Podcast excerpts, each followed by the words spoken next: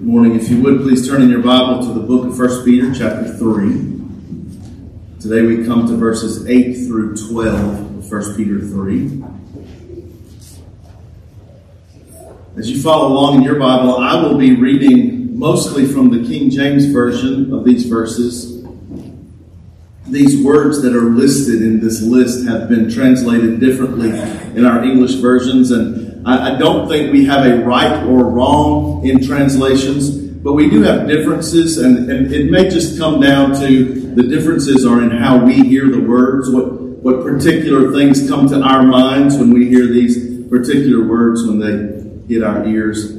So I'm falling back on the text that I grew up with and the text that many of our reformers, as they have commented on these verses, have used.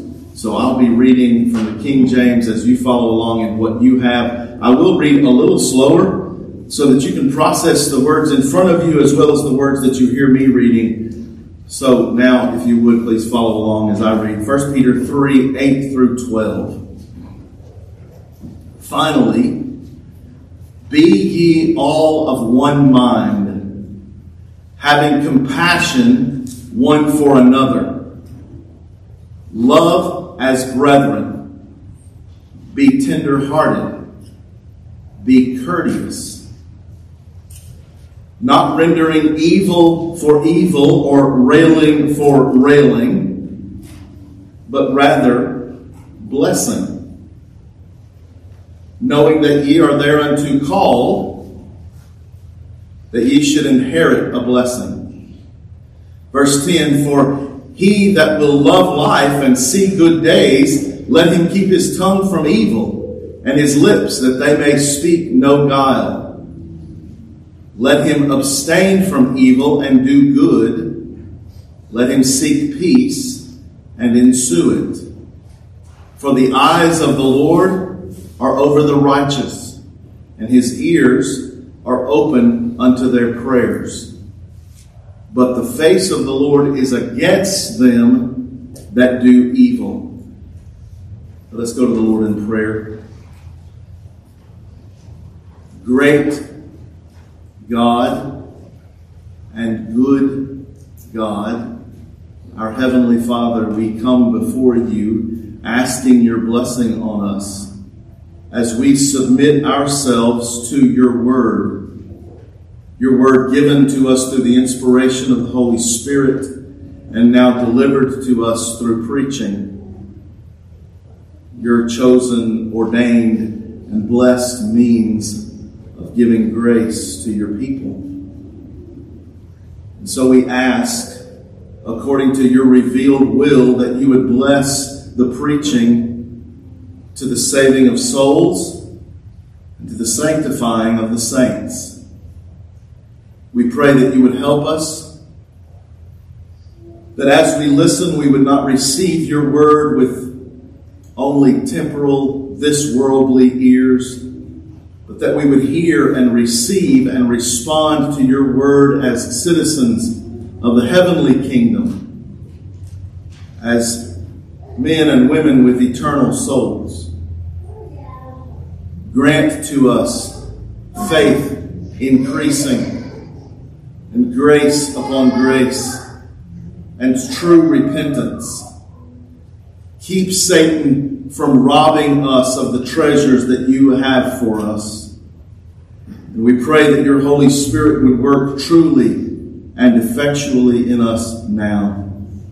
It's in Jesus' name that we pray these things. Amen.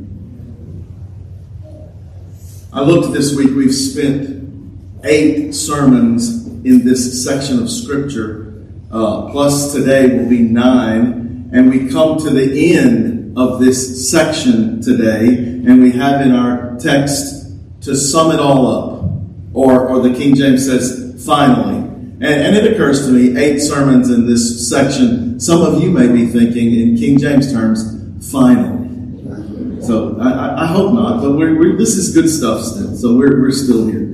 Uh, this section that we've, that we've been working through has dealt with Christians' submission in various spheres of authority in government, in work, and at home. And, while there has been a theme of submission, we have found more than just simple commands to submit. The command is certainly here, but, but we found more.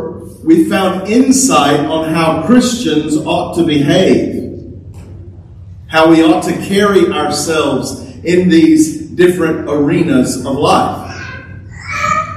For example, in uh, chapter 2, verse 13, in this section, these verses pertaining to submission to government, we find the command to submit to kings and authorities, but then we read in verse 17 honor all people, love the brotherhood, fear God, honor the king. So we see the command, but we see that there's more than just a bare command. There's something of how a Christian should live in this world. And we have insights like this throughout this whole section. And, it's been edifying for us to, to learn and to be reminded of how a Christian ought to conduct ourselves in the several orbits of life where we find ourselves. So today we come to verses 8 and 9. And as we already noted, it begins with to sum it all up. So we have a summary section here. And in this summary, we are reminded of the commands for submission in the verses that came before. But we also have in this summary more instruction on how we should live as disciples of Christ in this world. We have in verses 8 and 9 six traits of a Christian. Six traits of a Christian. Six marks or six characteristics which should be on display as we come and go in the ebb and flow of everyday life. And you can follow along and see they are unity of mind or harmonious, your Bible may say compassion or sympathy, love for the brethren, so brotherly love, tender heartedness or kind heartedness, your translation may say, and then courtesy. And, and courtesy, some of your translations, probably most of your translations, say something like humility in spirit. Humility in spirit. And then in verse 9, we have blessing. As we think of these Christian character traits, often we come to a list of Christian character traits and they serve for us as soul checkups to see if we exhibit these traits in our lives. And as Pastor Brent pointed out in Sunday school, we will not exhibit these traits perfectly. Uh, but we should also understand here not only a list that we may do a soul checkup, but we need to understand this as it is presented. And, and we need to look at verse 8 and see what's here. To sum it all up, be. Now, now this is a command for every believer, everyone who is in Jesus Christ. Christians, these things are what you are to be. So this is a command. This is, this is what you are to work for. This is what you are to strive toward. Be like this. Another thing we'll notice not only is that these are commands, but notice that these are not do it by myself commands. They require us to think of these commands within the context of the church. The, the first one, how can you be of one mind by yourself? And even as I say that, I know that some of us struggle at times with being united even in our own minds. We, we have a hard time. And if you if you are that way, then maybe we can talk after the service. I don't know that I can help you, but but we have a lot in common. Sometimes I argue with myself. Uh, but, but this command, be of one mind, this is not for me and myself. The, these commands are how we should live and how we should behave in the church, in the context of the church. And, and this is what the world should observe us to be. So once again, our American and Texan individuality has to be checked at verse 8 because this is not I, me, my Christianity. This is we, us Christianity. So, in the first place, we read, Be of one mind, or have unity of mind. Now, sometimes I think in opposites. When I thought of unity, I thought of the opposite of disunity. And we see in churches all across our country so much disunity. And, we don't have to go very far to find some church which has split over one thing or another. If we polled this crowd, we would probably find different stories of churches that have split over something. As a matter of fact, this very church is the result. and This church came about because of a church split. And, as we think about disunity and church splits, I want to be careful how we think about it. Because there are good reasons for a church to split. There are good reasons. Doctrinal error, egregious sin. There are good reasons that a church might split, but studies show that most church splits are not over important things, they're over silly issues. Growing up, I, I heard about churches splitting over things like the color of the carpet. They remodeled, they couldn't agree on the color of the carpet, and then the church split. My childhood pastor told a story that my wife said, You've said that before, but you know, I'm old enough, I can repeat myself. So I will. My, my childhood pastor told a story of a church that split over what he called the tissue issue. They had built a new church building, and it came time to put toilet paper in the bathrooms and they couldn't settle on what color toilet paper they were going to put in the bathrooms, and the church split the tissue issue. Now, some of you are young enough that I realize I need to say toilet paper used to be sold in colors pink, green, blue, you know, the different, different colors. Um, but, but you get the point. Churches split over silly things. Churches split over things that really don't matter. And, as I think of churches splitting over silly things, I thought about what churches have done and what churches are doing to promote unity. And sometimes churches try to promote unity and have a silly effort in that. Some unity based on an external preference. What do you mean? Well, I, a church may unite because, well, we all like to ride motorcycles, or we all like to ride horses, or, or we all over a certain age, or we're all under a certain age. Some churches unite because we all really like 90s soft rock. We like the same kind of music, so we come together over that.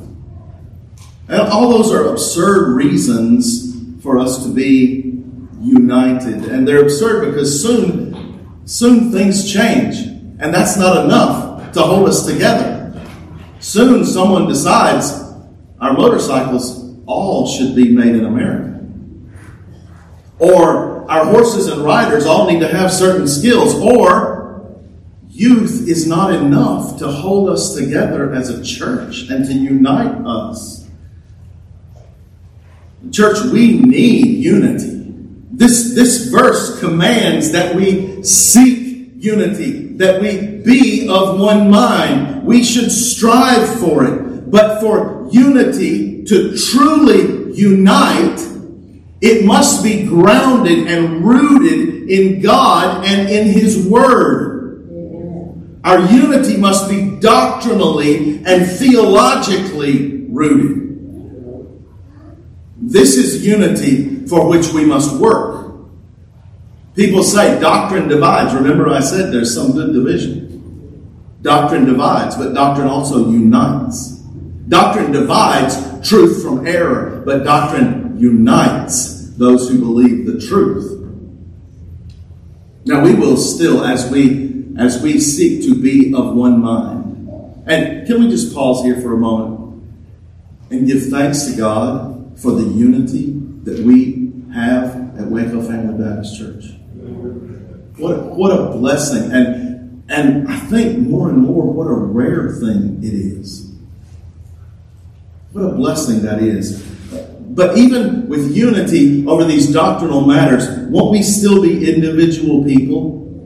Won't we still have different ideas and different opinions on many things? But we agree that the final arbiter for any conflict, the final arbiter for any disagreement, will be the Word of God. And where the Scripture doesn't speak, Christian liberty of conscience. And where the Scripture does speak, there we unite. There we are of one mind. The command comes to mind let this mind be in you, which was also in Christ Jesus. It's not just one mind, it's his mind. Let us be of one mind. Secondly, we are commanded here to have compassion or to show sympathy. We are to be a people who can come alongside a hurting person and help them bear their burden. To follow the command of Romans 12 15, rejoice with those who rejoice and weep with those who weep. Now, church, we gladly proclaim that we serve a God who is without passions. A God who is without passions. He has perfections, but not passions. And aren't we glad that God doesn't have hot flares in his temper like we do? Aren't we glad that God doesn't love a little more one day and a little less another day like we do? We have passions. God is without passions. He has perfections, but we are passionate people, and He made us to be that way.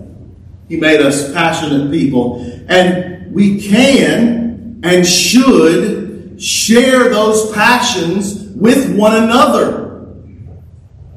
When there is a hurt, we should show sympathy. We should enter in and let me cry with you. When there is a burden, Christians are to bear one another's burden. When there's a passion for righteousness, that should be contagious. We should all want to get that. When someone has a, a heart for the worship of God, let us share in that heart. We are to be compassionate. We are to share those passions. We are to be a sympathetic people. In the third place, we are to love as brothers. This brotherly love, it's a, it's a theme in Scripture if you haven't noticed. Brotherly love. The command for brotherly love made me think of some of the men who are sitting in this room right now. It made me think of the picking and the joking and the abuse that some of our men participate in. Some of these brothers sitting among you are brutal to one another. And, and I see that kind of behavior also in some of my closest preacher friends. Maybe it's me. I don't know. Maybe, maybe it's me. I, I, know that's how I know who my friends are. Um, and, and let's just say that, that you this this picking. Let's just say you have some particular characteristic. Just spitballing. Say you have a white stripe in your mustache. I don't know. Just some, I don't know. Or or some man says something that is really dumb. These other brothers will latch onto that and will not let go. I'm not bitter about it though. I've heard some people very sanctimoniously say, well, we should never do that. We should never pick and joke in that way. It's a horrible thing. But I'd like to point out that it's, number one, it's all in good fun, and it's never done to uh, a weak or hurting person. It's done to those who can take it as well as dish it out. And most importantly, it is brotherly love when someone is hurting, those are the very men who will be quick to come and show true, real love. Those are the very ones who will come when there's a real need, a real hurt, or a serious thing that a brother's dealing with. These are the same ones who show instant and deep love for their brothers. This brotherly love. Uh, brotherly love is, is kind of a new thing for me. I'm, I, I'm an only child. I grew up as an only child, and so brothers and sisters are a foreign concept. Now, we had three children growing up, and often I just watched to see how it was going. It was, it was a learning experience for me. But I have observed something that I would like for you to consider those who share common parentage, those who are brothers and sisters by blood. There's not enough in that type of brotherhood or sisterhood to sustain a meaningful, lifelong relationship beyond niceties, beyond cooperation and caring for parents. I'm not saying that there are not brothers and sisters who have relationships for a lifetime but it is very rare. I'm going to say I've never seen it where the only thing connecting them was common parentage and they had a closeness that lasted a lifetime. But I know that brothers and sisters in Christ, we have the most important things in common. We are redeemed we are justified. We are adopted as sons. We are joint heirs in Christ. Now, when I said, uh, I don't think ever, I've seen brothers and sisters who have common parentage who also are brothers and sisters in Christ who can have a long term, lifelong, vital relationship. But, brothers and sisters in Christ, we are utterly unworthy in and of ourselves, and we are all made partakers of the marvelous, matchless grace of God. So, Christians, let us see one another as brothers and let us love one another with a brotherly love. And that brotherly love will be seen and it will baffle the world. It will, it will cause the best kind of envy. How can you have someone that you are that close with? We serve the same God. We're saved by the same Savior. We are brothers in Christ. Christians, let us love one another as children of God and brothers in Christ. Fourthly, we're commanded to show tender heartedness or kind heartedness. Now, the idea here of tender heartedness, this is the idea of a gentle or a soft touch. Now, think about when you have a sore injury.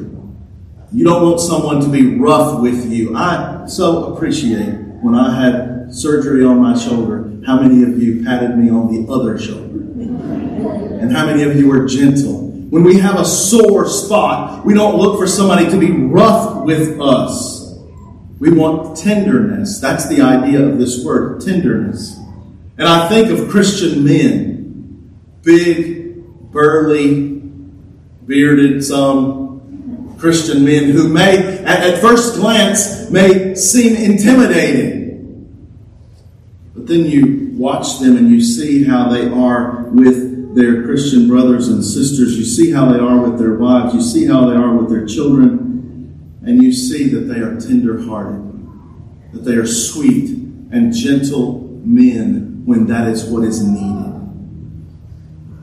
Listen to what Sproul said in commenting about gentleness and the tender heartedness of our Lord. Sproul says, When Jesus was with the hard hearted, he asked no quarter and he gave none. When he dealt with the Pharisees and Sadducees, he was not Jesus meek and mild. Sometimes, I'm interrupting Sproul's quote, sometimes that's required. Sometimes there's a toughness that's required. However, with those of a more lowly estate, sinners and publicans, Jesus was tender and gentle. Christ Jesus is our example in this. Strength and hardness when it is needed.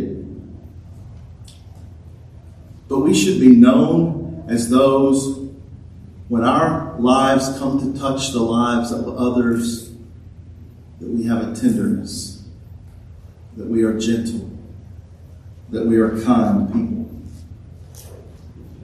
In the fifth place, we are to be courteous. And your Bible may say humility in spirit. I'd like to talk about courteous or the word courtesy. Courtesy is a word, it comes from two words that mean court etiquette. Court etiquette. Courtesy is the idea of giving honor and respect where it is due. Now, I grew up in a world of yes, sir, no, sir, yes, ma'am, no, ma'am. Not so long ago, I was speaking to a lady in a nursing home, an elderly lady, and uh, she was asking me questions, and I was answering, yes, ma'am, no, ma'am, yes, ma'am. And she said, Where are you from?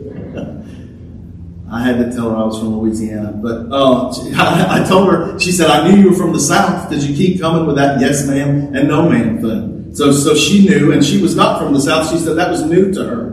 Well, I know that I grew up with that. Some of you grew up with that, and I know that it is not common everywhere. I'm also learning that it is not as common in the South as it used to be. But there is something right about teaching our little ones to respect their elders. And yes, sir, and yes, ma'am goes quite a distance in teaching that. There's relationship here, I believe, to the fifth commandment. The fifth commandment is honor father and mother, but this is a summary commandment. Honor father and mother is a summary. Listen to what our catechism says, question 69 on this fifth commandment, honor father and mother. The fifth commandment requireth the preserving the honor and performing the duties to everyone in their several places and relations as superiors, inferiors, or equals.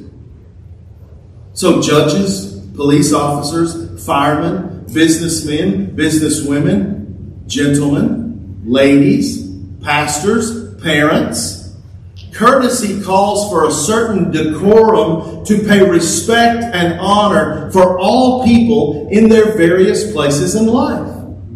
And Christians, this is how we should live. Now, this term also carries the idea of humility in spirit. That's why some of your Bibles say that. Humility in spirit. And that's, that's really the problem with abandoning courtesy.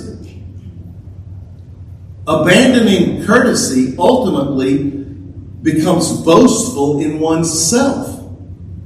Puffing up oneself. If I have an inflated view of myself, then I see no cause to show honor, to pay respect to others. So we are commanded here to live in humility of spirit and to be courteous. And now we come to the sixth and final Christian trait and command that we are to strive for. Here in verse 9, Peter switches it up just a little. We have a negative do not statement as well as a positive do this statement. In verse 9, not returning evil for evil or insult for insult, but giving a blessing instead. For you were called for this very purpose that you might inherit a blessing. Not returning evil for evil. Not returning insult for insult. Returning evil for evil is the response of the natural man, not the spiritual man. Returning insult for insult, that's the way the world lives. Think about how many times you've seen people exchange insults.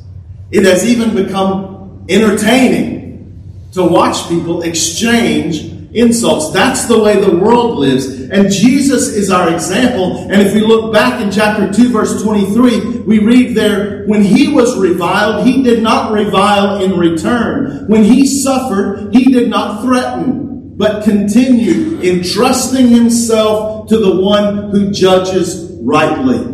entrusting himself to God the Father. Christian, don't act like the world. Act like Jesus. Instead of that worldly evil for evil behavior, don't do that. We have this. You bless. You bless. Be a blessing. Give a blessing. When you're insulted, give a blessing. When you're reviled, give a blessing.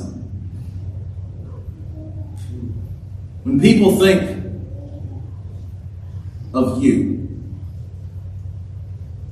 live in such a way that they think, I am blessed to know you. Now we can put these two together the negative and the positive, the don't do this and do that. And, and we can say that this instructs Christians that we should live with a heavenly perspective. We should live with a heavenly perspective. Just as Jesus, when he was insulted, when he was reviled, he looked to the Heavenly Father, who is the just judge. He entrusted himself to God's good providence. So, we ought to know that what God has ordained to come to pass in our lives is right and it is for our good. Charles Spurgeon is quoted when, when thinking about the things that come upon you, and maybe it's something evil, and you're saying that we should bless and we should we should think of it as coming from God. Charles Spurgeon is quoted saying, I have learned to kiss the wave that throws me up against the rock of ages. I've learned to kiss the wave that throws me against the rock of ages. Christians, whatever comes to us, we are blessed. And we give blessing with our eyes focused on our dear Savior. There's some question about how we are to read the end of verse 9. Some say, You are called to this. Well, that means you are called to receive evil and to receive insult. Or, or perhaps we should read it, You are called to this. You are called to bless and to be a blessing. But I got to tell you, I have a hard time separating those two things. Evil which comes, comes by the perfect will of our loving Heavenly Father. And we are called to it. And we bless, knowing that through Jesus Christ, we will be blessed eternally in the eternal state. We are called to this. The verses that follow, 10 through 12, are taken from Psalm 34, which we read earlier at the opening of our service today. And, this quotation slash adaptation that we have here is a reinforcement of the same commands as to how we are to live in this world. We are to, uh, just recapping where we've been, have unity of mind, show compassion, love the brethren, display tenderheartedness, be courteous and humble in spirit, and to bless. And now, as we close, let us hear verses 10 through 12 as we're instructed in the way which Christians should live in the world. For he that will love life and see good days, let him keep his tongue from evil and his lips that they speak no guile. Let him abstain from evil and do good. Let him seek peace and pursue it. For the eyes of the Lord are over the righteous, and his ears are open unto their prayers, but the face of the Lord is against them that do evil. May these Christian traits be observable in each one of us more and more as we are conformed to the image of Christ. This is the true grace of God. Stand firm in it. Father, we pray that you apply these words to our hearts, that your Holy Spirit would, would work in us, conforming us to the image of Christ. God, we pray for that one who may be here today, who does not know Jesus as Savior, who has no strength ability, no capacity to live this way in the world. God, we pray that you would grant to them repentance and faith. Draw them to Jesus Christ. Give them, by the same power that raised Christ from the dead, give them the power to become the sons of God and then to live in accordance with your word. We thank you and praise you for our Savior. It's in his name we pray.